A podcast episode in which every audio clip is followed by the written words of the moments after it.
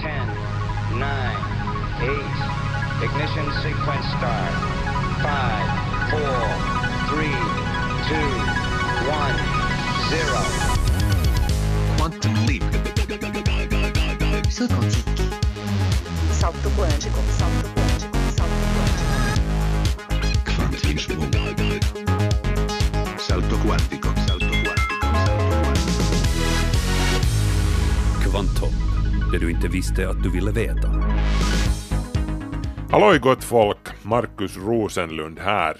I dagens kvanthopp ska vi kolla in hur det står till med de utrotningshotade arterna i Finland just nu. Vi ska också höra om det senaste inom kvantteknologin, kvantdatorer, framtidens hyperdatorer, kvantkryptering och till och med kvantteleportering. Och vi ska höra vad en nålhålskamera är och vad man kan göra med en sådan. Men vi inleder med att konstatera att en ny omfattande dansk studie nu har förkastat tesen om kopplingar mellan sjukdomen autism och MPR-vaccinet som skyddar mot mässling, påsjuka och röda hund. Ingenting nytt med det här i och för sig, flera andra studier har konstaterat samma sak tidigare. Myten om vaccinernas koppling till autism härstammar från en studie från 1998 med den brittiska läkaren Andrew Wakefield som upphovsman. Det dröjde inte länge innan studien drogs tillbaka eftersom den avslöjades som helt felaktig och baserad på förfalskade data. Andrew Wakefield han blev av med sina läkarrättigheter också, men vid det här laget var skadan redan skedd. Myten om vacciner som en orsak till autism var född. För den här senaste danska studien har forskarna följt med omkring 650 000 danska barn födda mellan åren 1999 och 2010 och studiens slutsatser är mycket entydiga. MPR-vaccinet höjer inte risken för barn att få autism. Forskarna jämförde antalet autismdiagnoser bland vaccinerade och ovaccinerade barn och fann inga som helst skillnader i mängderna. Forskarna undersökte också uttryckligen huruvida vaccinet kan höja riskerna för grupper av barn som har en förhöjd risk för autism och de fann ingen som helst koppling där heller. Sen är det ju en annan femma att spelar det faktiskt någon roll för vissa hur många studier som än bevisar att vacciner är trygga. Jag menar, vaccinskeptikerna de hör hur som helst det som de vill höra och bortser från det som inte passar in i deras världsbild. På någon nivå är det här väl förståeligt, antar jag. Jag menar, jag är ju förälder själv och man blir lite extra känslig för sådant som kan hota ens barns hälsa, oavsett om hotet sedan visar sig vara verkligt eller inte. Jag tar ett annat exempel. Om någon nämner ordet piraya i samma mening som min sons namn, klart att jag lystrar till och tanken blir lätt kvar och ekar trots att det senare visar sig att ingen piraya existerar i närheten. Men som förälder har jag ändå ett ansvar att skärpa mig och tänka med hjärnan och inte med ryggraden. Det hänger på mig att läsa in mig på saker och ting. Och då menar jag inte en 10 minuters kurs på Google eller Youtube-universitetet utan att läsa in mig på lite genuin medicinsk forskning. Ingen har sagt att det ska vara lätt att vara förälder. Man måste vara beredd att läsa lite. Det här är information som i slutänden kan rädda mina barns liv. Jag upprepar, det är min plikt att se till att jag vet sånt här och inte låta mig styras av mina rädslor och mina känslor. Men tyvärr är det säkert så som den amerikanska författaren Sam Harris säger Om en person inte sätter något värde på bevis, vilken sorts bevis ska du då erbjuda för att den personen ska värdera det beviset? Om en person inte anser att logik är värt någonting, vilket logiskt argument ska du då ge för att bevisa värdet av logik? Eller som min mormor brukade säga, hur man än vänder sig så har man rumpan bak. Beklagar den här lilla predikan, det här är bara ett ämne som får mig att gå igång som ni kanske märker. Notiser på kommande här i Kvanthopp.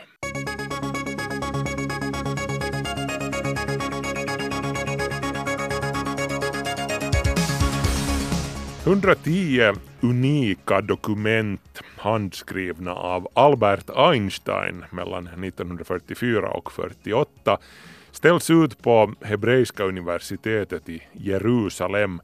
Bland de här pappren finns sådant som aldrig förr har visats för allmänheten. I samlingen ingår bland annat ett appendix som man tidigare antog att hade gått förlorat. Det sägs handla om den sista pusselbiten till Einsteins arbete kring den så kallade storförenade teorin, en teori som förenar relativitetsteorin med kvantmekaniken. Teorin om allting har man också talat om. Einstein jobbade på den här fysikens heliga graal under de senaste 30 åren av sitt liv. Men samlingen innehåller också flera personliga brev. I ett brev till sin son Hans från 1935 skriver Einstein om sin oro för det stundande kriget i Europa. Jag läser med onda aningar att det är en stor rörelse i Schweiz nu, framdriven av tyska banditer. Det stals 1786 personbilar i Finland i fjol enligt uppgifter från polisen. Fem om dagen med andra ord. Toyota, Volkswagen och Mercedes-Benz var de tre mest åtråvärda bilmärkena för biltjuvarna. Bilstölderna var 98 fler i fjol jämfört med året innan. Ändå ska man minnas att Finland hör till de tryggaste länderna i Europa när det kommer till bilstölder. Det stjäls förhållandevis minst bilar här i hela EU. Andelen stulna bilar som förblir försvunna är också lägst i Finland jämfört med resten av Europa. Av de nästan 1800 bilar som stals i fjol i Finland var bara knappt 260 försvunna vid årets slut. Inom EU som helhet blir mer än hälften av de stulna bilarna på den vägen. En annan skillnad mellan Finland och Centraleuropa är att här de mest gamla bilar som stjäls, de är ofta från 90-talet till exempel, medan de centraleuropeiska tjuvarna föredrar nya bilar. Enligt polisen beror det här på att våra biltjuvar är så pass gammalmodiga att de moderna bilarnas stöldskyddsteknik blir för mycket för dem. En elbil för under 10 000 euro, hur låter det? Den kinesiska biltillverkaren Great Wall Motors har inlett tillverkningen av en elbil Ora 1 heter modellen som saluförs för 8000 euro omsatt i våra pengar. Nå, det är ju en liten bil för stadsbruk med en rätt klen motor på 35 kilowatt och en topphastighet på 100 kilometer i timmen. Men man kommer 300 kilometer på en laddning, vilket är helt okej okay, faktiskt. Tillverkaren förklarar det låga priset med att man har avstått från det traditionella nätverket av återförsäljare och serviceverkstäder. Bilen säljs uteslutande via webben. Great Wall Motors planerar också att lansera bilen på den europeiska marknaden. Kinesiska elbilar har hittills inte lyckats slå igenom i Europa. Eldrivna kinesiska bussar har däremot klarat sig bättre. Och så dåliga nyheter för dem som hade hoppats på att vi ska kunna använda kärnvapen för att avvärja en eventuell framtida asteroidkrock. Alltså en av de där stenbumlingarna från rymden som kolliderar med jorden i stil med den som ändade dinosauriernas tid på jorden för 65 miljoner år sedan. En färsk studie från Johns Hopkins universitetet tyder nu på att asteroider inte fragmenteras så lätt som man tidigare har utgått från. Eh, datorsimuleringarna gjordes på en 25 kilometer stor asteroid som kolliderar med en annan kropp i 5 kilometers storlek. Och i den här simuleringen så flyger den större asteroiden inte i tusen bitar så att säga, utan den bevarar sin kärna intakt. De fragment som flyger iväg dras till stora delar tillbaka av asteroidens gravitation, alltså tyngdkraft. Det här betyder i praktiken att samma sak skulle ske om man skulle försöka sig på att spränga en hotande jätteasteroid i småsmulor med en kärnladdning som Bruce Willis gjorde i filmen Armageddon. Men tyvärr funkar inte. What kind of damage are we? Damage? Total, sir. It's what we call a global killer. The end of mankind. Doesn't matter where it hits. Nothing would survive, not even bacteria. My God. What do we do?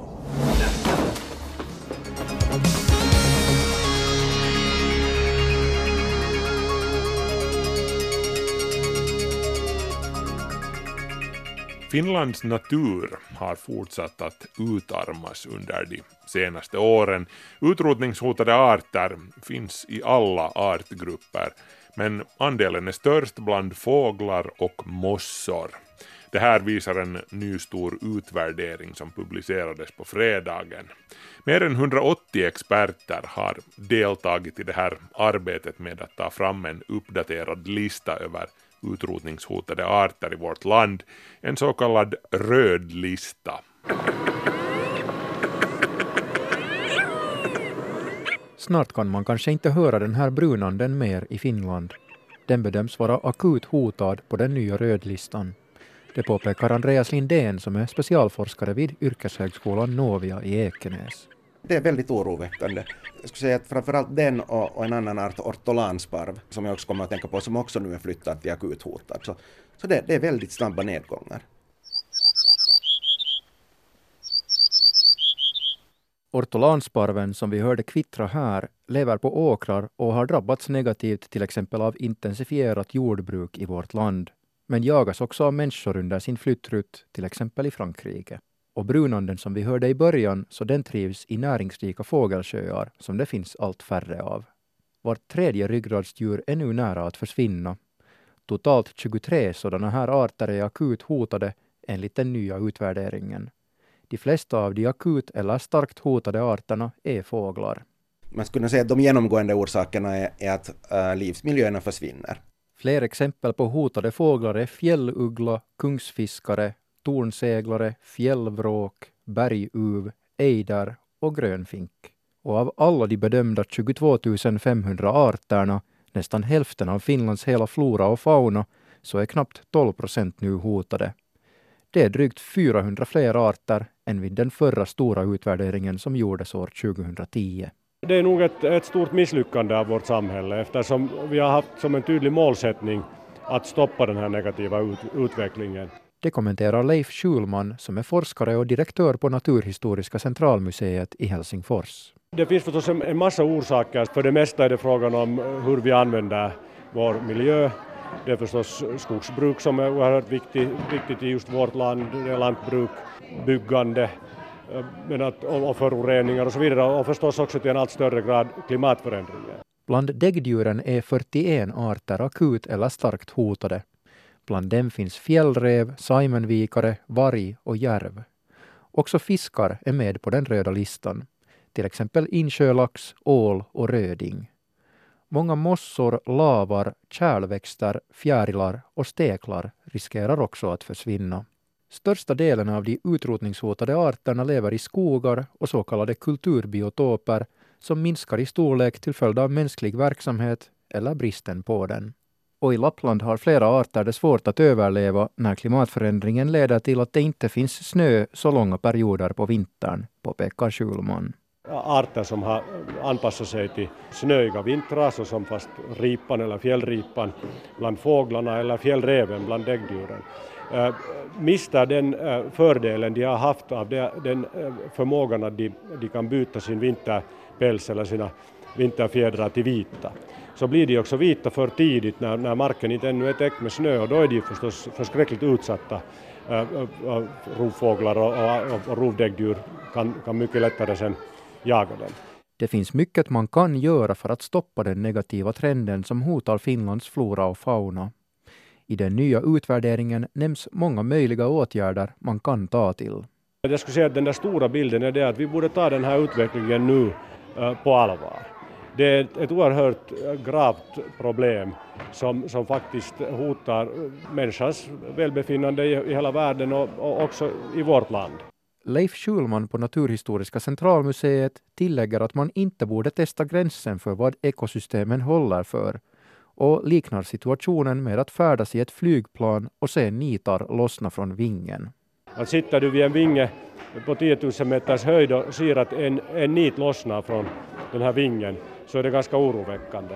Och far en, en till bort så, så börjar du bekymra dig riktigt ordentligt trots att, att eh, vingen nog förmodligen hålls fast ännu efter det att tio nitar har lossnat. Men vi vill knappast dra det så där hemskt nära den där gränsen. Han tillägger att det alltså är det vi håller på att göra nu med vår natur. Fler naturskyddsområden kunde hjälpa till, men det räcker ändå inte ensamt till för att trygga arternas fortsatta existens, påpekar han. Vi måste vara färdiga och göra eh, något dyrare lösningar eller eller eh, ekonomiskt lite mindre lönsamma lösningar för att bevara naturen. För att det, vi måste komma ihåg också det att, att varje art som blir helt utrotad är, är, alltid utrotad för evigt. Den kommer aldrig tillbaka. Vi, vi kan inte eh, liksom senare på något sätt återuppfinna den. Och, och, också en art som försvinner lokalt från vårt land kan vara oerhört svår och dyr att få tillbaka. Det var Niklas Fagerström som var reporter i det inslaget. Vill du läsa mer om det här så finns det en artikel på svenska.yle.fi. Det finns också en länk till den artikeln på Kvanthopps Facebook-sida. Kvanthopp, det du inte visste att du ville veta.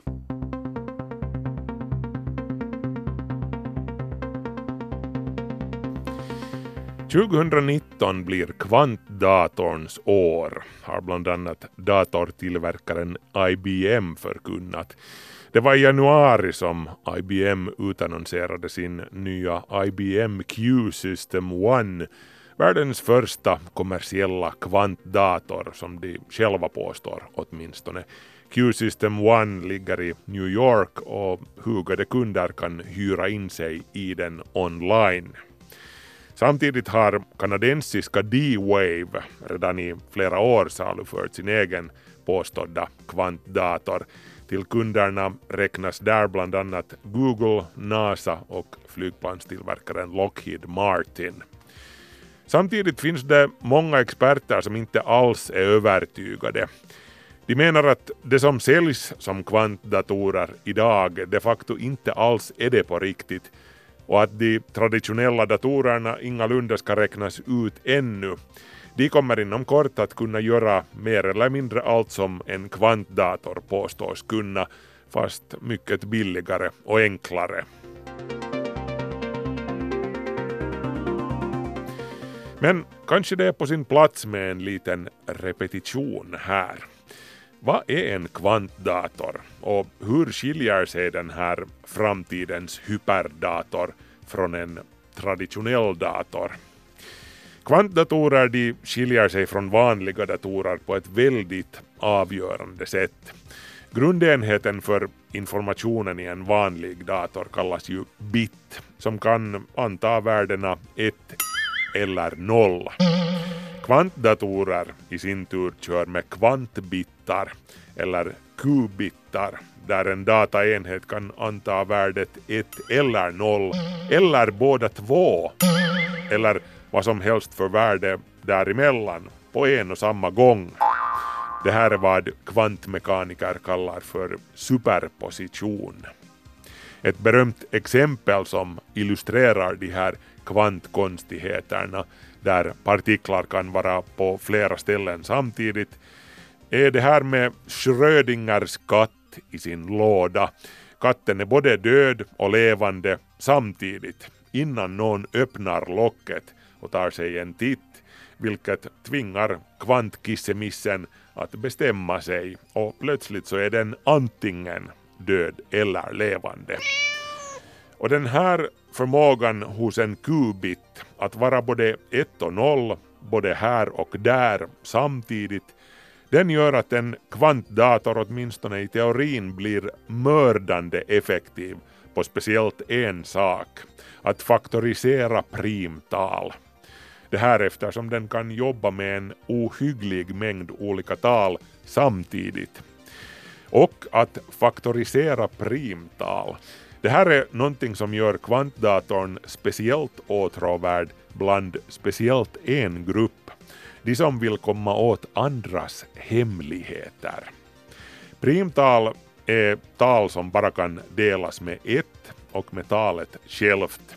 Och de används som kodnycklar i de moderna krypteringsalgoritmerna, till exempel RSA-algoritmen som är en av de mest kända och använda.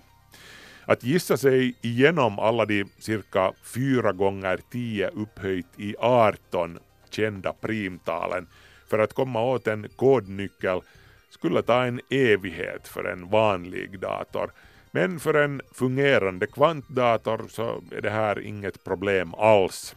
Den ser i princip alla lösningar samtidigt och levererar svaret mer eller mindre omedelbart.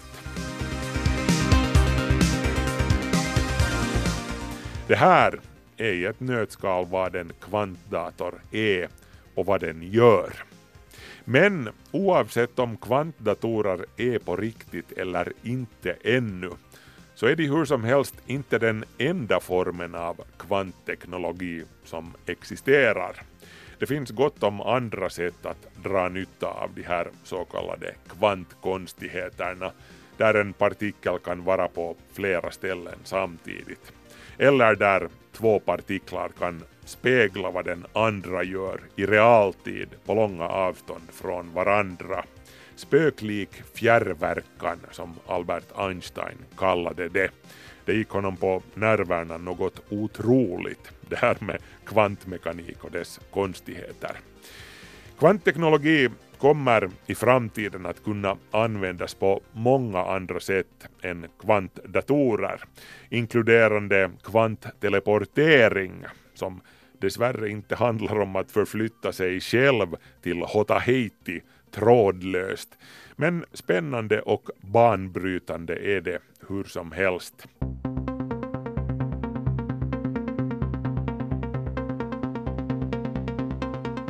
De besynnerliga fenomenen som pågår på kvantnivå, på riktigt, riktigt, riktigt liten nivå med partiklar som är på två olika ställen samtidigt och så vidare.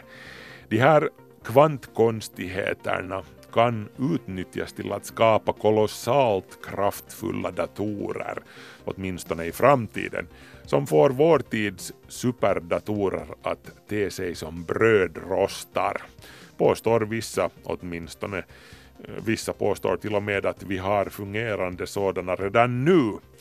Men kvantkonstigheterna går också att utnyttja till andra ändamål som kvantkommunikation och kvantkryptering till exempel.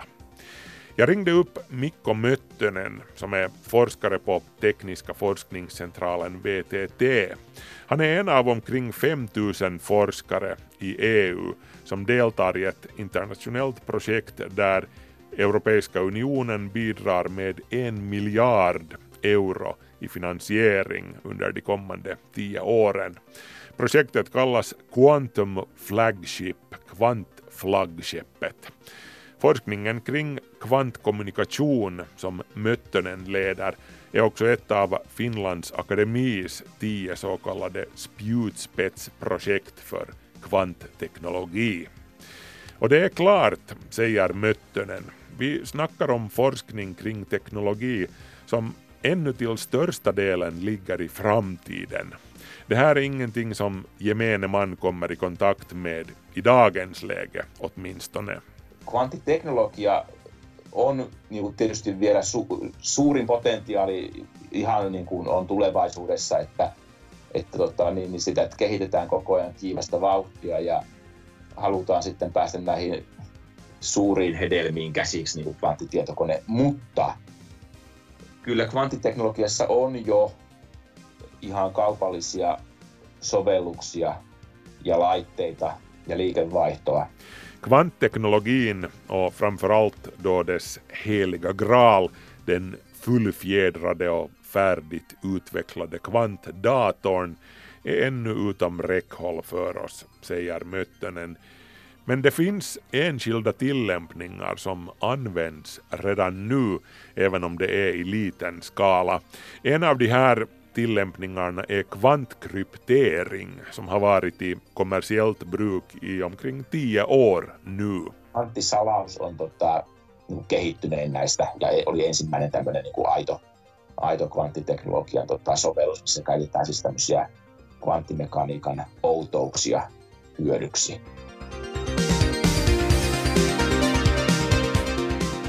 Kvantkryptering var den första kommersiella tillämpningen av kvantvärldens konstigheter, det vill säga av sättet som partiklar på atomnivå har en tendens att kunna inneha flera positioner och tillstånd på en och samma gång, som sagt.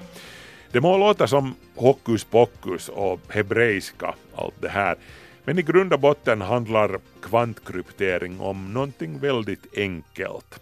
Det här med att se till att ingen annan ens i teorin kan avlyssna ditt känsliga samtal med personen i andra änden av tråden. Se niin poistaa sen mahdollisuuden, että jos sä lähetät tietoa tästä näin valokaapelissa vaikka pankkiin, että tehdäänpäs tämmöinen tilisiirto, niin jos joku menee ja, ja tonne kaivoon ja rapsuttaa sitä valokaapelista vähän kuorta pois ja yrittää sitten salakunnalla sitä katsoa, että minkälaisia kursseja siellä menee, sillä tavalla kaapata sen tiedonsiirron, niin tässä kvanttisalauksessa siis sillä tavalla ei voi saada salakuunneltua sitä. Säg nu att du överför pengar till ett bankkonto över en kvantkrypterad förbindelse. Om någon skurk då skulle ta och gräva upp den optiska fiberkabeln som din signal löper längs och koppla in sig på den för att läsa av dina lösenord och annan känslig information, då orsakar skurken som tränger sig in en omedelbar kollaps i de känsliga kvanttillstånd som signalen bygger på och förbindelsen bryts. Med andra ord, om någon försöker tjuvlyssna så åker den garanterat fast direkt. Että tota, voi katkaista linjan, eli voi katkaista yhteyden, mutta ei saa tietoa, sitä tietoa ei voi saada siitä, tota, jos se on oikein toteutettu, niin ei voi saada mitään tietoa siitä, että mitä siinä lähetetään. Framförallt så är det helt omöjligt för en utomstående att läsa av någon som helst information från en korrekt genomförd kvantkrypterad linje, säger Möttönen. Med andra ord, om Hitler hade haft en kvantkrypterad enigma-maskin då skulle Alan Turing och hans kodknäckare från Bletchley Park aldrig ha haft en chans och då skulle andra världskriget ju ha slutat helt annorlunda. It's the greatest encryption device in history and the Germans use it for all communications. Everyone thinks Enigma is unbreakable. Forskningsprojektet som Mikko Möttönen leder, QMix, handlar hur som helst inte om kryptering. Eh, Det handlar om kvantteleportering. Och nej då, då snackar vi definitivt inte om att förflytta saker eller rent av människor trådlöst till fjärran destinationer. Jos sä haluat lähteä paikasta A paikkaan B, niin jotenkin sun pitäisi tuhota siellä paikassa A ja rakentaa uudestaan sille paikassa B niin kuin se materia laittaa kasaan, että eihän niin kuin tällainen ainakaan ny, nyky, nykyään niin kuin ajatella, että semmoinen niin kuin voisi olla mahdollista. Ja, ja hankala sanoa tulevaisuudesta koskaan mitään, mutta hirveän pitkälle joutuu menemään kyllä, että, että semmoinen, semmoinen voisi olla mahdollista. Att teleportera en människa, till exempel mig, skulle innebära att läsa av hela min kropps samtliga kvanttillstånd och bygga upp dem i en hög partiklar någonstans långt borta eller i rummet bredvid, var som helst. Och sedan såklart förstöra mig i den här ändan så att det inte vandrar omkring två stycken av mig. Och det här är ju förstås 100% science fiction ännu i det här skedet och kommer antagligen att bli det också i framtiden, tror åtminstone Möttönen. Kvantteleportering i den form som Mikko Möttönen jobbar med är däremot inte science fiction. Då handlar det alltså om att förflytta enskilda partiklars kvanttillstånd, det vill säga den information, det spinn som en partikel har och flytta det till en annan plats med hjälp av mikrovågsstrålning i det här fallet. Se tarkoittaa se teleporttaus nyt sitä, että me se niin kuin informaatio, mitä tämmöisessä kvanttitilassa on, me voidaan se informaatio niin kuin ikään kuin paikasta A siirtää paikkaan B ilman, että me sitä itse tota, hiukkasta, mikä sen informaation sisältää, niin siirretään. Eli tavallaan me tuhotaan se informaatio sitten sieltä paikasta A ja se ilmestyy sinne paikkaan B sitten. Kvantinformationen som existerar i en elektron eller i en foton på plats A förintas och så dyker den upp i en annan partikel på plats B förmedlad med hjälp av mikrovågsstrålning i den version som Mikko Möttönen jobbar med. Informationen förflyttas genom en optisk fiber som är nedkyld till nära den absoluta nollpunkten för att minimera störningar från värmebrus. Men vad är poängen med det här då? Vad är det som man vill uppnå med det? Tämä, tavallaan tämä meidän, meidän demonstraatio olisi niin ensiaskel siihen, että, että voitaisiin ajatella tämmöistä niin kvanttitietokoneiden tämmöistä äh, LANia, eli tämmöistä Local Area Network-tyyppistä ratkaisua kvanttitietokoneille. Mm. Ja sitten jossakin vaiheessa voitaisiin ajatella, että ne kvanttitietokoneet olisi sitten kvantti-internetin kautta keskustelisi keskenään, niin on tällä kvanttiinformaatiotasolla. Målet är alltså att skapa förutsättningarna för att låta framtidens kvantdatorer tala med varandra, att skapa ett kvantland som det heter, och ännu längre fram ett kvantinternet där kvantdatorer kommunicerar direkt på sitt eget besynnerliga kvantspråk där saker och ting kan vara både ett och noll samtidigt utan att behöva omvandla det till klassisk information med vanliga bitar under transporten. Okej då, men uh, vilken sorts praktiska funktioner skulle det här kunna tänkas leda till? Vad kan vi göra med fullt funktionerande kvantdatorer som mal på i molnet? För med kvantdatorer snackar vi uttryckligen om molnet. Kvantdatorer är, e, åtminstone till en början, väldigt känsliga saker som behöver hållas isolerade och nedkylda. Så deras brutala kalkyleringskraft kommer att vara tillgänglig huvudsakligen på distans. Och en sak som den här sortens råstyrka kommer till pass för är till exempel att simulera olika kemiska system som molekyler i läkemedel till exempel, säger Möttönen. Esimerkiksi niin kuin, niin kuin kemiallisten prosessien optimoinnissa, optimoinnissa voitaisiin tota, niin, niin, kvanttitietokonetta käyttää todennäköisesti, koska, koska se, miten kemialliset yhdisteet on rakentunut, niin siellä kvanttimekaniikka määrää sen. Ja nyt sitten sen takia niiden niin kuin, tietokonemaailmassa on hyvin haastavaa. Mm. Ja tota, nyt kvanttitietokone tuo yhden voimakkaan työkalun sitten lisää tähän tota, mallinnukseen. Ja Eftersom individuella molekyler följer kvantvärldens konstiga lagar så är en kvantdator det perfekta redskapet för att simulera molekylers uppbyggnad och struktur, säger Mikko Möttönen. I praktiken skulle det här kunna ge oss smartare och mer effektiva mediciner i en mycket snabbare takt dessutom. En annan grej där man kan dra nytta av kvantdatorernas förmåga att så gott som omedelbart se svaret på otroligt stora beräkningar är trafiken i stora städer. Voidaan ajatella jotakin nopeita semmoisia niin tilanteita, missä nopeasti pitäisi vaikka joku reitti, reitittää uudestaan joku lentokone tai auto tai, tai, tai sitten koko kaupungin liikennettä yrittää niin kuin ohjata sitten jonkun tietyn aamuruuhkan takia tai jonkun muun tämmöisen nopeasti tapahtuvan ilmiön takia. Tänk nu till exempel att det sker en olycka mitt i morgonrusningen i en stor stad eller någonting händer på en stor flygplats som gör att man snabbt måste dirigera om hela trafiken. Normalt skulle det här ju orsaka kaos. Men inte om man råkar ha en fullfjädrad kvantdator. Eller ett nätverk av dem, ännu bättre. Men innan vi har ett sådant fullfjädrat nätverk av kvantdatorer så krävs det mycket utvecklingsarbete. Eh, något som till exempel EU lyckligtvis har förstått att satsa en massa krut på, det vill säga pengar. Så att forskare som Mikko Möttönen till exempel ska kunna jobba på i sina laboratorier.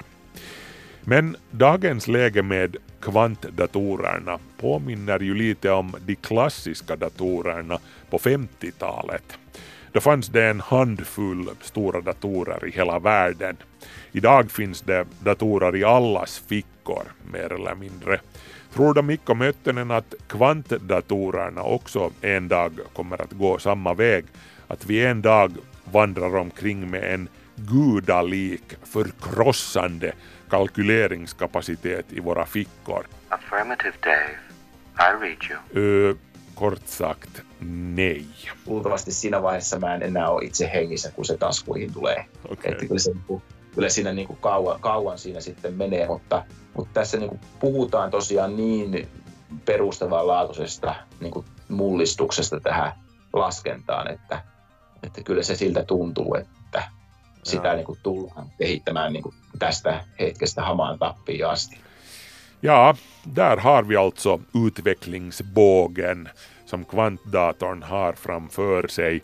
Härifrån till, tja, hur översätter man haman tappin asti?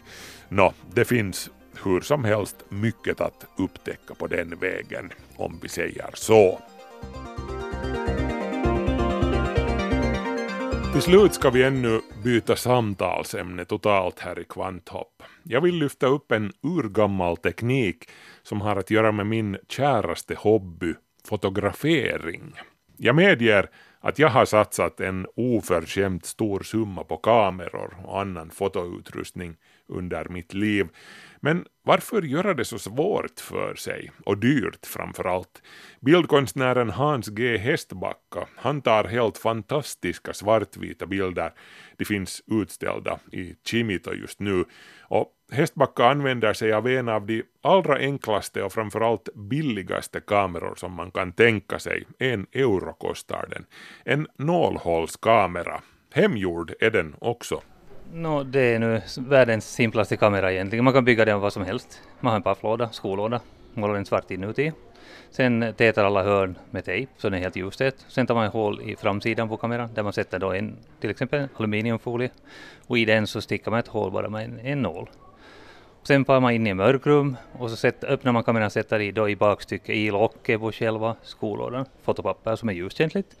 Och sen sätter man på själva nålhålet då någon skyddstejp eller någonting så det in, absolut inte kommer något ljus in i kameran. Sen får man ut med kameran placerad ute på ett passligt ställe och drar bort tejpen och så väntar man och väntar och väntar. Och sen när man tror att det är färdigt så sätter man på tejpen igen så det inte slipper något ljus i kameran. In tillbaks i mörkrummet och sen framkallar man det som då blir kanske förhoppningsvis en bra bild. Det vet man aldrig. Ja, jag tror att närmare 8000 negativ så jag vet väl en del hur de fungerar. Men inte, inte vet jag ändå någonting på det här. Det är slumpen allting.